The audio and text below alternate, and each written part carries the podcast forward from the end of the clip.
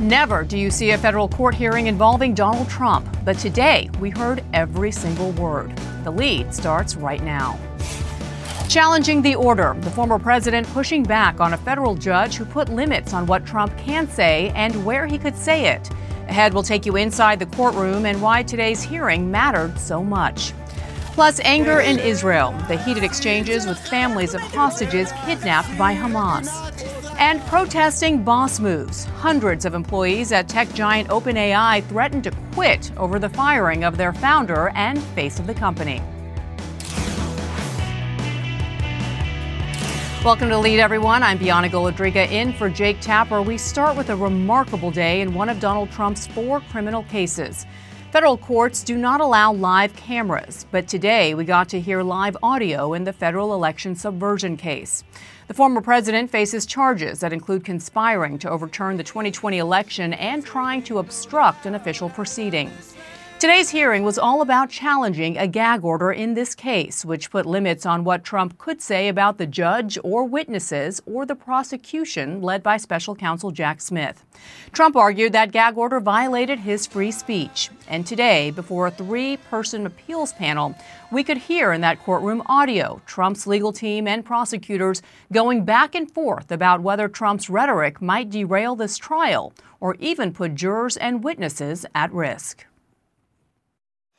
Lawyers for Donald Trump and the Justice Department facing off before a federal appeals court in Washington.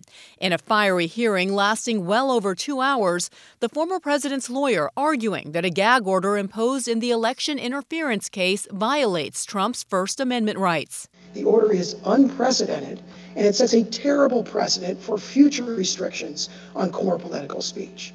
The appeals court had temporarily frozen the gag order, a move prosecutors for Jack Smith say allows the former president to continue his attacks on the special counsel and his family. A lawyer for the former president argued that Trump should be allowed to respond to allegations on the campaign trail and has a constitutional right to talk about the election interference case, an argument the judges seemed skeptical of. Labeling it core political speech begs the question of whether it is in fact political speech or whether it is political speech aimed at derailing or corrupting the criminal justice process.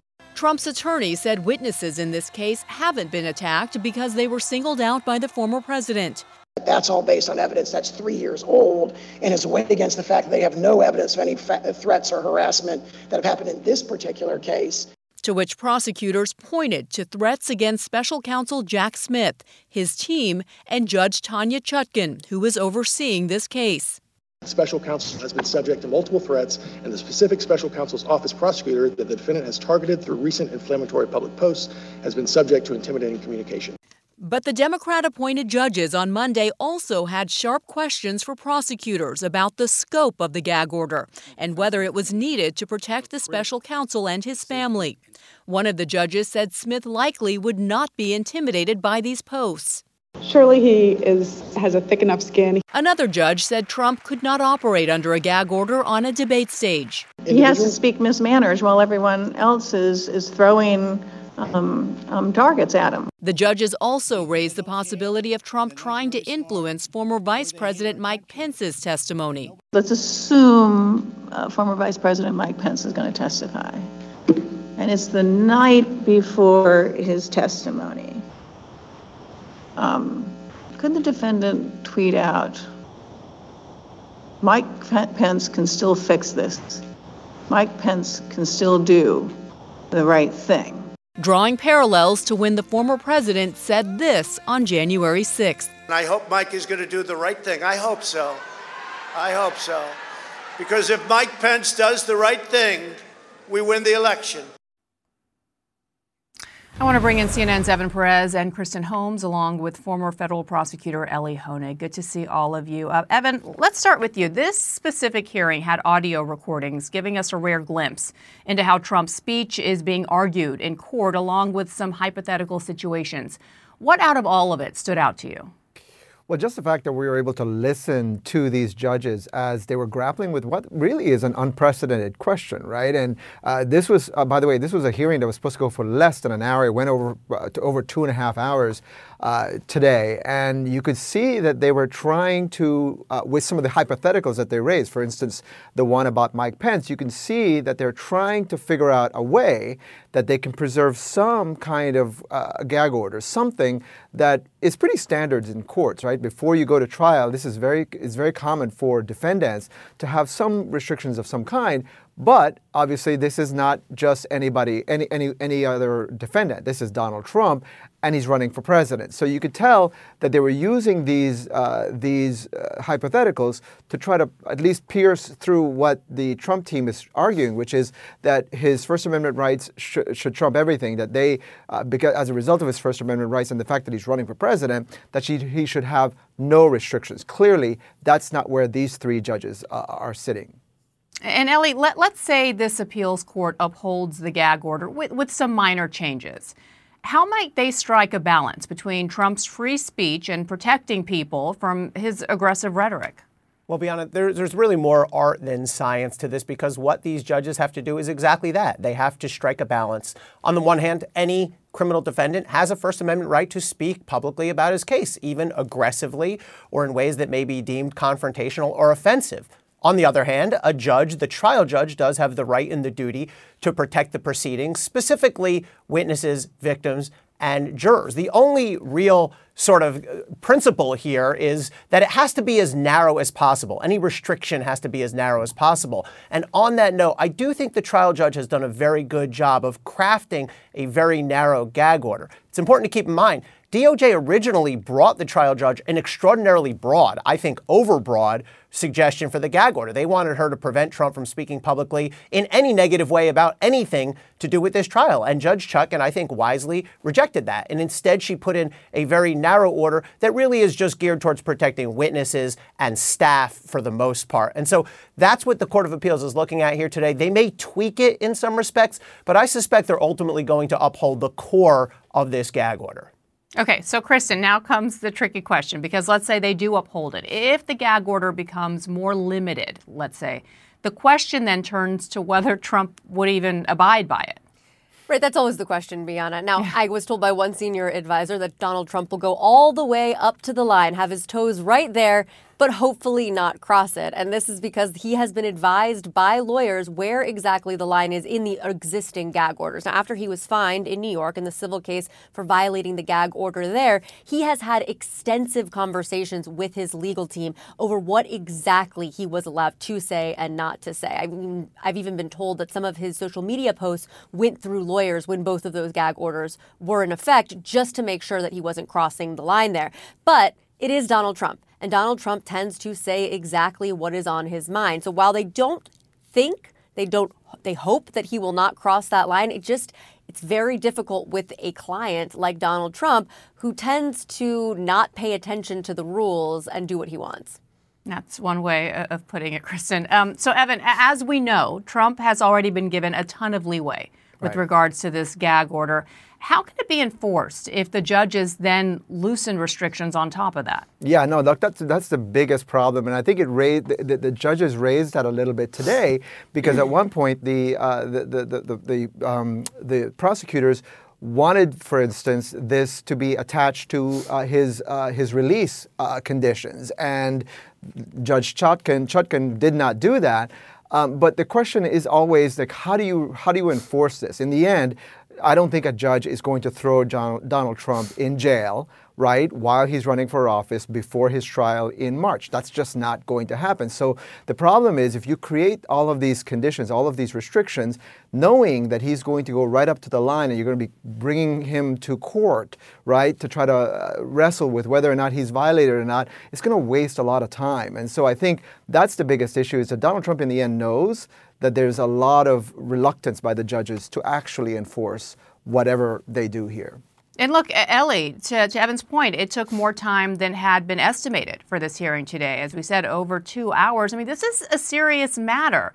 uh, it appears that the former president has leverage, at least in his mind, that he likely won't be put in jail. So, would it still be an effective gag order, even with these possible revisions? Well, I think it will be effective insofar as it goes, Bianna. I okay. think that if we emerge from this hearing with a gag order that is specifically aimed to protecting victims, witnesses, and court staff, then Donald Trump will be bound by that. But it's really important to keep in mind even if we emerge with the same gag order that's currently in place, that doesn't mean Donald Trump's going to suddenly become polite and demure and sort of benevolent in the way he talks about this case. He will still have plenty of leeway to attack the case, to say this case is bogus, to say these charges against me are nonsense, to attack the entire prosecution against him. He can do that. He can do that aggressively, even under the gag order as it now stands. What he cannot do is say things that are targeted at witnesses, at victims, and staff. So it doesn't mean he's suddenly going to become easygoing about it, or it doesn't mean he's suddenly going to become silent about this case, even if this gag order stands. So, Kristen, then how do you envision this playing out for him politically going into the primaries? Well, look, a big part of Trump's defense, his campaign, is the fact that he says that he is being politically persecuted. They have made this narrative around these various legal battles part of his political campaign. He's the underdog. The government is picking on him. You know, as Ellie says, yes, he can still attack the case. But the one problem when it comes to the former president is that he holds grudges, and he holds grudges towards people specifically. He wants to talk about Mike Pence. He wants to talk about what happened. He believes that people have turned against him. This is that victim mentality that we always talk about with the former president. So it'll be interesting to see how he can actually marry those two and again abide by those limitations. All right, we'll be watching. Thank you all. We appreciate it. Thanks. Well, then there's President Biden.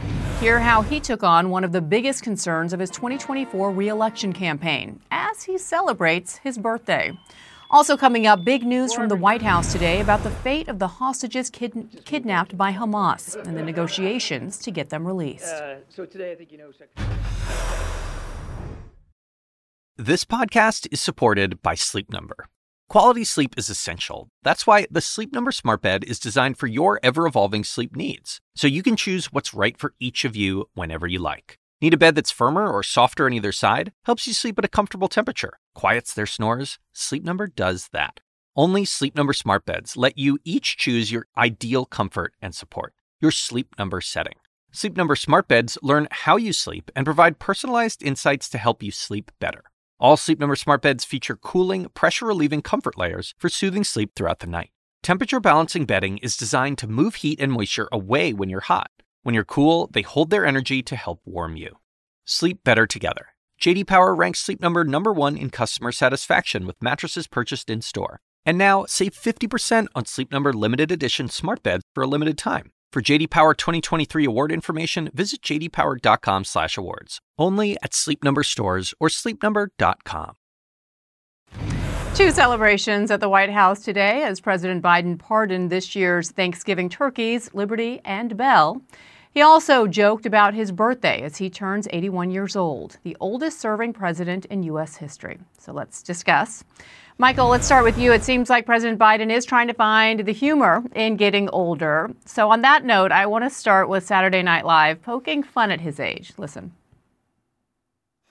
Insiders are concerned that President Biden's chances for reelection could be damaged by his unwavering support for Israel. But I think the bigger problem for Biden is that he is six years older than Israel. okay, that was funny. But uh, Donald Trump is also older than Israel. And a new article in The Atlantic today is simply titled, Has anyone noticed that Trump is really old? He's younger than Biden, but not by much. So, Michael, why does it seem Democratic voters are so much more worried about age than Republican voters are? Well, I'm not sure. I mean, the polls are what they are, right? You can't dispute what what the data says. It doesn't mean it's going to be the same data next week or a year from now. I do think a lot of Democratic voters are using age, though, as, as sort of a parking spot for their general I don't know, dissatisfaction with a lack of choice. Uh, it, I think that a lot of young voters might want somebody else, but I do think this was the case last time as well. Joe, President Biden, uh, God love him, is not a movement president or a or movement candidate, uh, but he is the best candidate and he is the right candidate and he does meet the moment and he has delivered. Uh, so it's going to be up to young voters to make a choice. Do you want to go with the guy who wants to take away your rights or the guy who wants to keep them? Michael, uh, to that point, you know, you say polls are what they are. You're not going to change people's minds. This is where things were before. I mean, these have been pretty consistent polls. And, and to that point, I'd like to play for you what uh, Karine Jean Pierre said when she was pressed about this issue. Clearly, this is getting under their skin. I'd like you to respond okay. to what she said about it. We're not going to change the minds of Americans. I get that. Americans are going to feel how they feel, and we're going to respect that. What I can tell you is what our perspective is. What I can tell you is how we see things.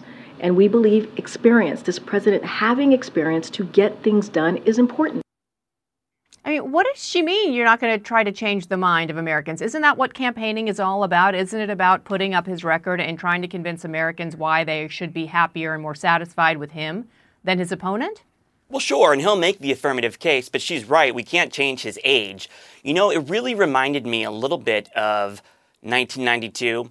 First of all, I think what the president is doing, by the way, is leaning in on this, and, and I'm glad he is because it worked for Reagan.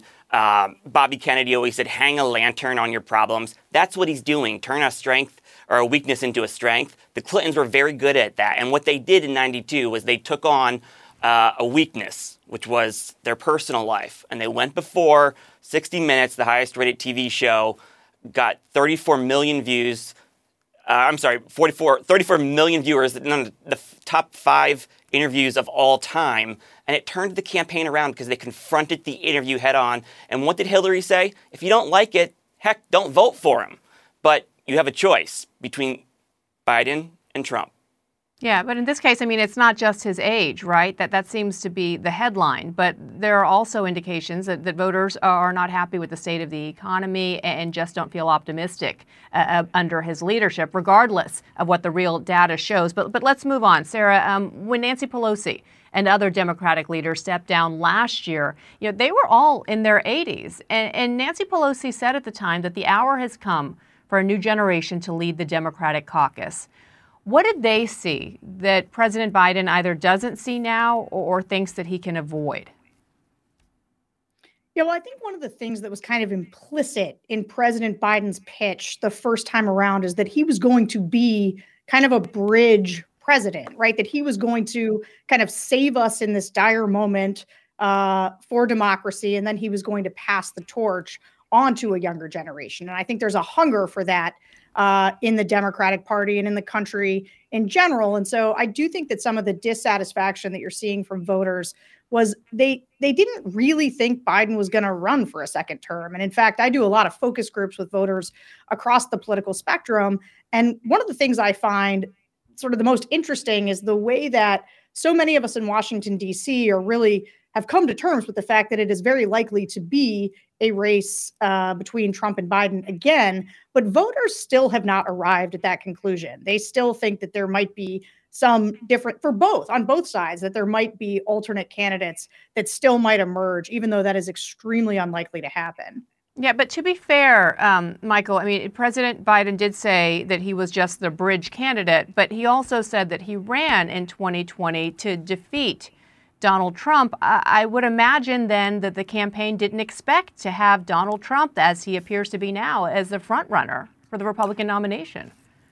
Well, I don't know about that. The uh, former president made it pretty pretty clear that he was planning to run, uh, that he was going to run again, and so I think there was always, at least from what I from what I experienced, that it was always anticipated he would run again. But we're we're back to that dire situation. We're there, and I feel comfortable going with the Democrat who did beat Donald Trump once by 7 million votes.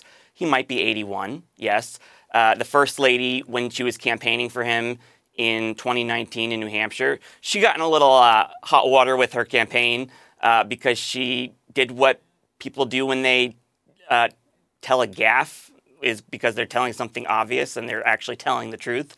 And what she say, you know, you might not agree with him on everything, you might not like him, but you have to swallow it because the moment is the stakes are too high. Yeah. Well, well, Sarah, we are starting to hear more from Republican candidates being more honest about how they feel about not not President Biden's age, but but Donald Trump's age. We heard that with Ron DeSantis uh, over the weekend. Uh, with uh, with Jake Tapper in, in, an interview. What is your take on this? Are we find, see, finally seeing some traction from Republican candidates on this issue? I'm not sure about traction because I don't see the voters having a lot of concerns about Trump's age the way that I hear voters talking about concerns about Biden's age. I mean, the fact is, Trump has kind of a big lunatic energy. Uh, there is something, voters sort of talk about the fact that he is a bully and he is so aggressive, and that gives him kind of this sheen of seeming to be uh, somewhat younger. The other thing about Donald Trump is that Donald Trump has never had uh, particularly good verbal skills. He's never been the kind of guy that you think, boy, he's really sharp. Uh, often when he talks, he is rambling uh, and vaguely incoherent. And so I think it's harder to spot his decline uh, as he ages.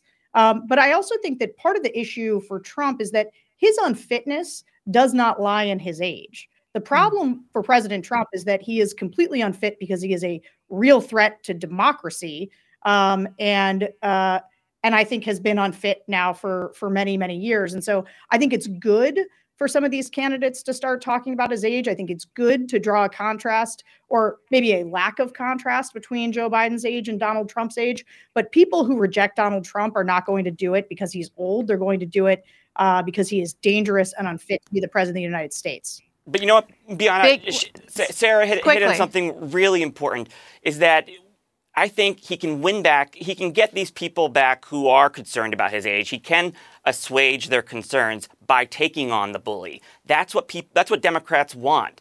I think that that issue will go away. Those concerns will go away once the president starts having fun on the campaign trail, like we just saw him today, mm-hmm. and starts punching back. Big lunatic energy. I can't get that phrase out of my mind now, Sarah. Thank you for that. Um, Sarah, Michael, we appreciate it. Well, up next, a tense confrontation today involving families of hostages calling on Israel's government to do more to bring their loved ones home.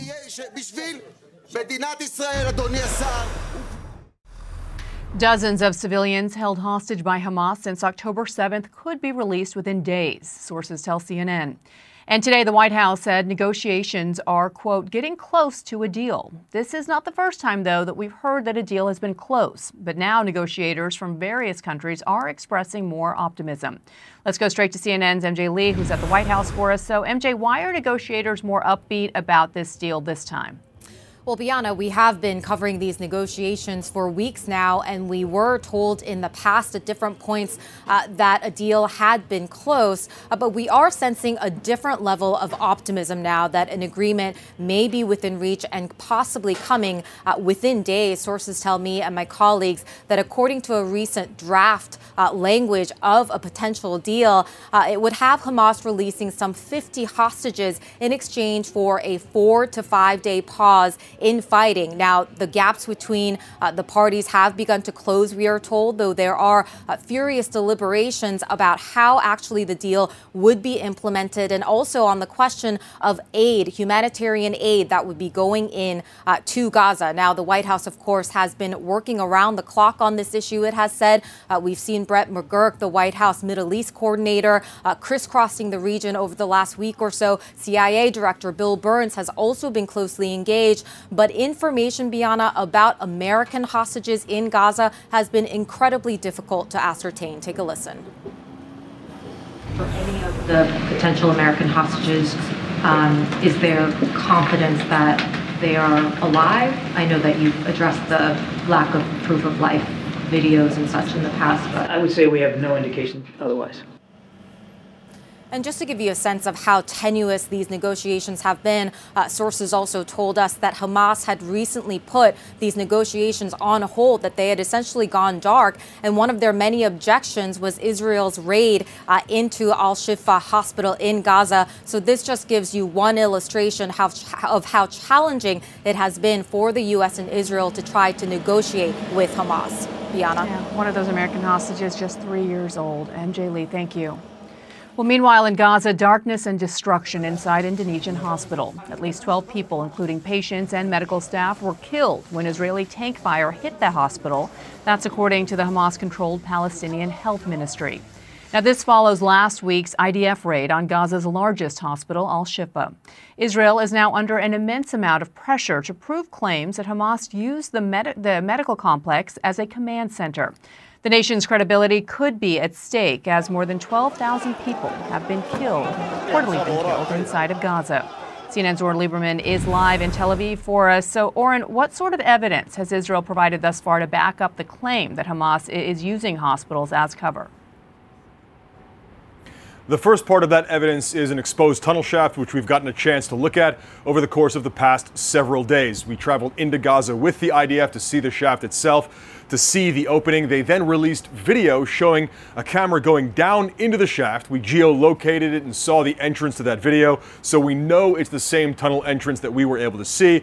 And then it shows the tunnel itself. They say it's 10 meters deep, so some 30 or 33 feet, and 55 meters long, so more than 150 feet long before it comes to a metal door. They haven't opened that door yet because they say they are afraid it's booby trapped, but that's where the effort goes now as Israel tries to build this case, showing what it has long asserted that Hamas uses the hospital above ground to carry out what it calls terror infrastructure below ground. They also released a series of videos here. You'll be able to see these videos in a moment, showing what they say are Hamas bringing two prisoners in, or two hostages in, and it's time stamped October 7th, so the day of the terror attack in Israel. The IDF says this is a Thai citizen who was taken hostage, hostage and a Nepali citizen who was taken hostage and were quickly brought to the hospital uh, before the, the, sort of the war expanded and Israel began its attack on Gaza. Now, interestingly, Hamas doesn't deny this specific piece of video. In fact, they say they brought hostages to hospitals, in their words, so they could meticulously monitor their health before they were taken to detention. Bianna. Yeah, that doesn't make much sense since a lot of them were, were, injured at the hands of Hamas. But, but let's move on because we also see the topic of hostages being front and center today in Israel. What are the families hearing from officials there?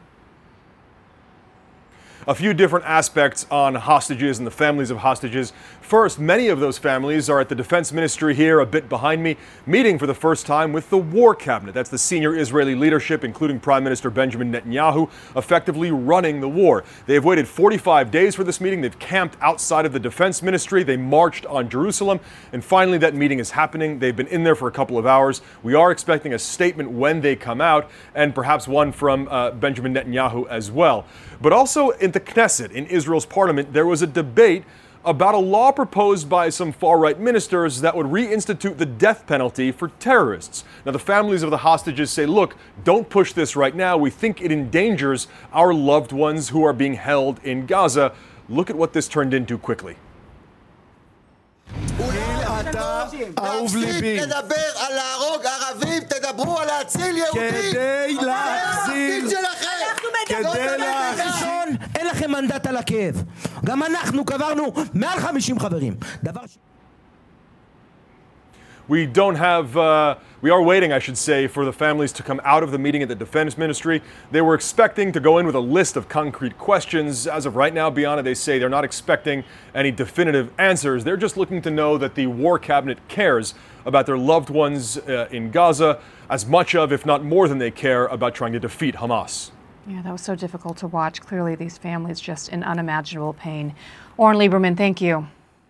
Well, up next, the pink slip rocking the tech world. Sam Altman let go at OpenAI. Why this firing is making so much news and has hundreds of his former employees threatening to quit over it. From executive producers Park Chan-wook and Robert Downey Jr., The Sympathizer is the new HBO original limited series based on the Pulitzer Prize-winning novel of the same name. Join me, Philip Nguyen, a scholar of Vietnamese American culture and the cast and crew as we discuss the making of this historic series. Subscribe now to the Sympathizer podcast wherever you listen to podcasts and stream HBO's The Sympathizer starting April 14th exclusively on Max. In our Earth Matters series, a moment scientists have been warning about for decades. For the first time, the global average temperature on Friday was more than 2 degrees Celsius hotter than levels before industrialization. Now, that's a crucial threshold that could have irreversible impacts on the planet. Let's go to CNN's chief climate correspondent, Bill Weir. So, Bill, walk us through the significance of this and what the impacts could be. Well, Bianna, the, of course, the Paris Accord was hoping to hold things at 1.5 degrees Celsius with a limit of two. One third of the days this year were above 1.5 degrees. That's how hot the last 12 months have been. And yes, uh, humanity reach that red letter 2 degrees Celsius point. This is the really the troubling point. Science has always pointed to as a point where we start to see these tipping points, where methane is released in the Arctic perhaps, or, or ice shelves uh, on the Antarctic might break off and things could happen suddenly. That of course might happen after decades above 2 degrees, not just a short period. But if you look at that chart from Copernicus, this is the UN's or the uh, Europe's Space and Climate Agency, you see the red line where we are off the charts compared to all the decades that come before. The spaghetti at the bottom are, are 10 year periods going back to the 40s. Off the charts, warmest in 125,000 years. And on top of this, we just got a new projection from the UN that just looked at the plans for fossil fuel extraction. Already, what's underway, what's in the pipeline, they say will warm us up to double right now. Uh, it could be 2.9 degrees as well. That despite all the pledges to decarbonize, that emissions hit a record in 2022, over 57 gigatons of carbon put up into the sea and sky. It needs to come down at a rate of 29% by the end of this decade, by 2030. Bianna, we're on track now to just, with all the pledges met, be less than 10% decrease. Really sobering. Bill Weir, thank you. Coming up, the technology that some argue could be a threat to humanity. What's behind the uproar over AI? That's next. In our tech lead, a story that not even ChatGPT could write. A major shakeup in the world of artificial intelligence that centers around fears of the danger posed by this transformative technology. Sam Altman, head of OpenAI, which owns ChatGPT, was fired by its board over fears that he was more concerned about driving business than how the technology could negatively impact society.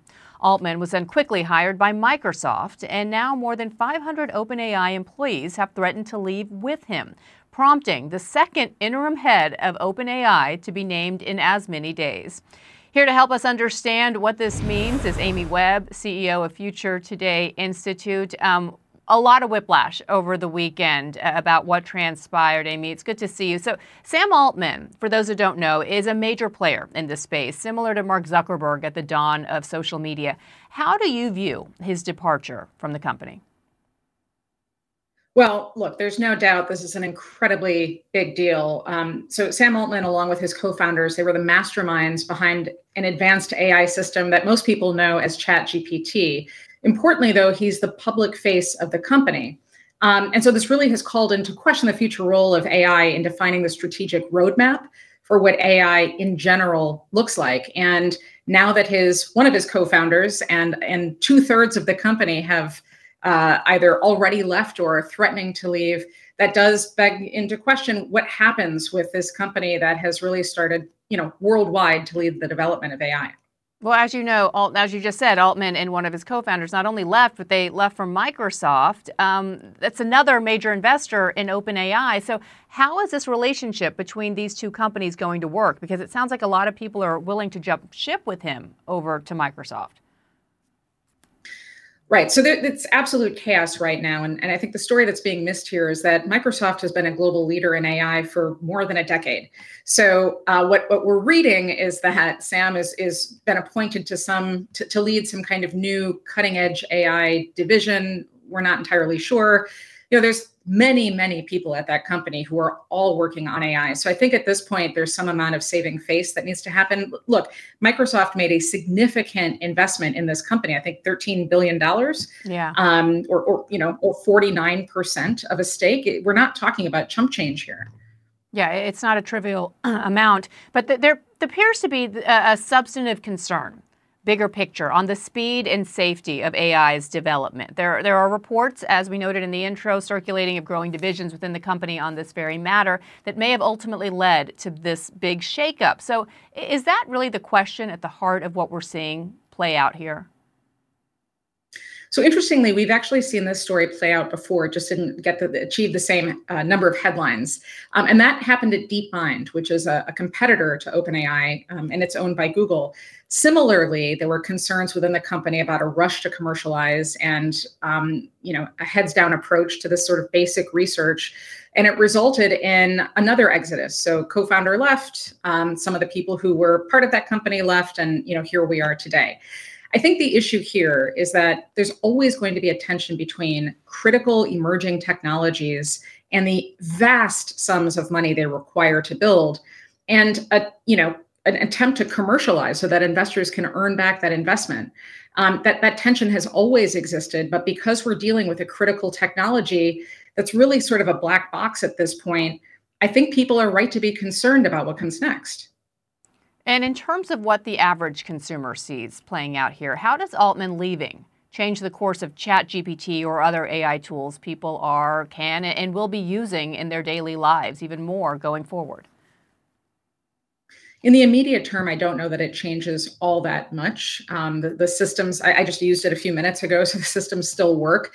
And with or without Sam uh, and Greg at the helm, there are plenty of research scientists there, including their chief uh, scientist continuing to work on the platform.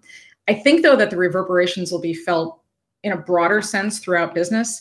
Advanced technologies like AI, they require mature governance, a mature board with experienced directors. And that was not the case when it comes to OpenAI. We also need managers who have the right skills to navigate that company into the future. And so I, I think this could wind up having a pretty chilling effect on not AI technology itself, but the way that these companies are run and the pace at which we gain access to the products and services they're building. That may start to slow down. Yeah, it appeared like it was amateur hour at the company over the weekend when the interim CEO was totally. also then let go 24 hours later. Amy Webb, great to see you. Thank you. Thank you. Well, large, large events disrupted by drones. Why the unmanned aircraft is on the radar of authorities ahead of large holiday events in the coming weeks. International lead new fears tonight about drones and the threats they pose to major events, including sports. Just last week, a drone flew into an NFL stadium, causing confusion and putting the game to a halt. CNN's Pete Muntean reports, the federal government is on alert about these increasing incidents and the nefarious purposes that could be tied to them. The showstopper at last Thursday's Baltimore Ravens game was not a play, but a drone halting the action at M&T Bank Stadium twice. We saw them up there, drones. That's a first. And the Department of Homeland Security fears it won't be the last, warning the threat goes beyond just hobbyists. A range of adversaries are using drones to advance their nefarious purposes. Just last year, the Justice Department said there is a very significant threat of a drone attack on a mass gathering in this country, warning that it is only a matter of time. Congress has authorized DHS's counter drone authorities, but only until January. If the Department of Homeland Security and our partners do not get an expansion, that will leave Americans more vulnerable to harm from drones. Incidents are making headlines almost daily. In May, police in Ohio charged three men with using drones to deliver drugs to prisoners. A suspected drone at London's Gatwick Airport caused flights to stop for hours. Drones caused delays at Pittsburgh's airport earlier this year. Maintain 4,000. Reports of numerous drones now around the airfield. The solution is not a shoot down. DHS wants to ground hostile drones by interrupting the signal between the drone and the operator. Interference causes most drones to go into what's called a lost link procedure, triggering a return to the operator someone who say flies over a sporting event because they literally want to get the bird's eye view of that activity uh, may be putting the people on the ground in a harmful situation. The FAA bans drones within three miles of baseball, football, and NASCAR stadiums. The agency says most drone operators are law abiding, but it only takes one to raise alarm. They think they bought a toy, but in reality, you've purchased an aircraft, so safety is paramount. And Pete joins us now from Dulles International Airport outside of Washington, D.C. So, Pete, drones are also a major area of concern around airports, too. Yeah, the FAA says drones are spotted near airports hundreds of times each month. Now, drones are big business in the U.S., and many of them are about to go on sale for Black Friday in just a few days. The head of the TSA just told me here at Dulles that those who get them as gifts must know the rules or face a $30,000 fine. Bianna? All right, Pete Muntean, Dulles International Airport, thank you so much. Well, if you ever miss an episode of The Lead, you can listen to the show wherever you get your podcasts. Our coverage continues now in the Situation Room. Quality sleep is essential, and that's why the Sleep Number Smart Bed is designed for your ever evolving sleep needs. So you can choose what's right for you whenever you like. Need a bed that's firmer or softer on either side? Helps you sleep at a comfortable temperature, quiets their snores. Sleep Number does that. Sleep better together. JD Power ranks Sleep Number number 1 in customer satisfaction with mattresses purchased in-store. And now, save 50% on Sleep Number limited edition smart beds for a limited time. For JD Power 2023 award information, visit jdpower.com/awards. Only at Sleep Number stores or sleepnumber.com. I'm Dr. Sanjay Gupta, host of the Chasing Life podcast. In honor of our 10th season, we want to hear from you. Leave us a message at 470-396-0832 and tell us how you chase life. It could be used on an upcoming episode.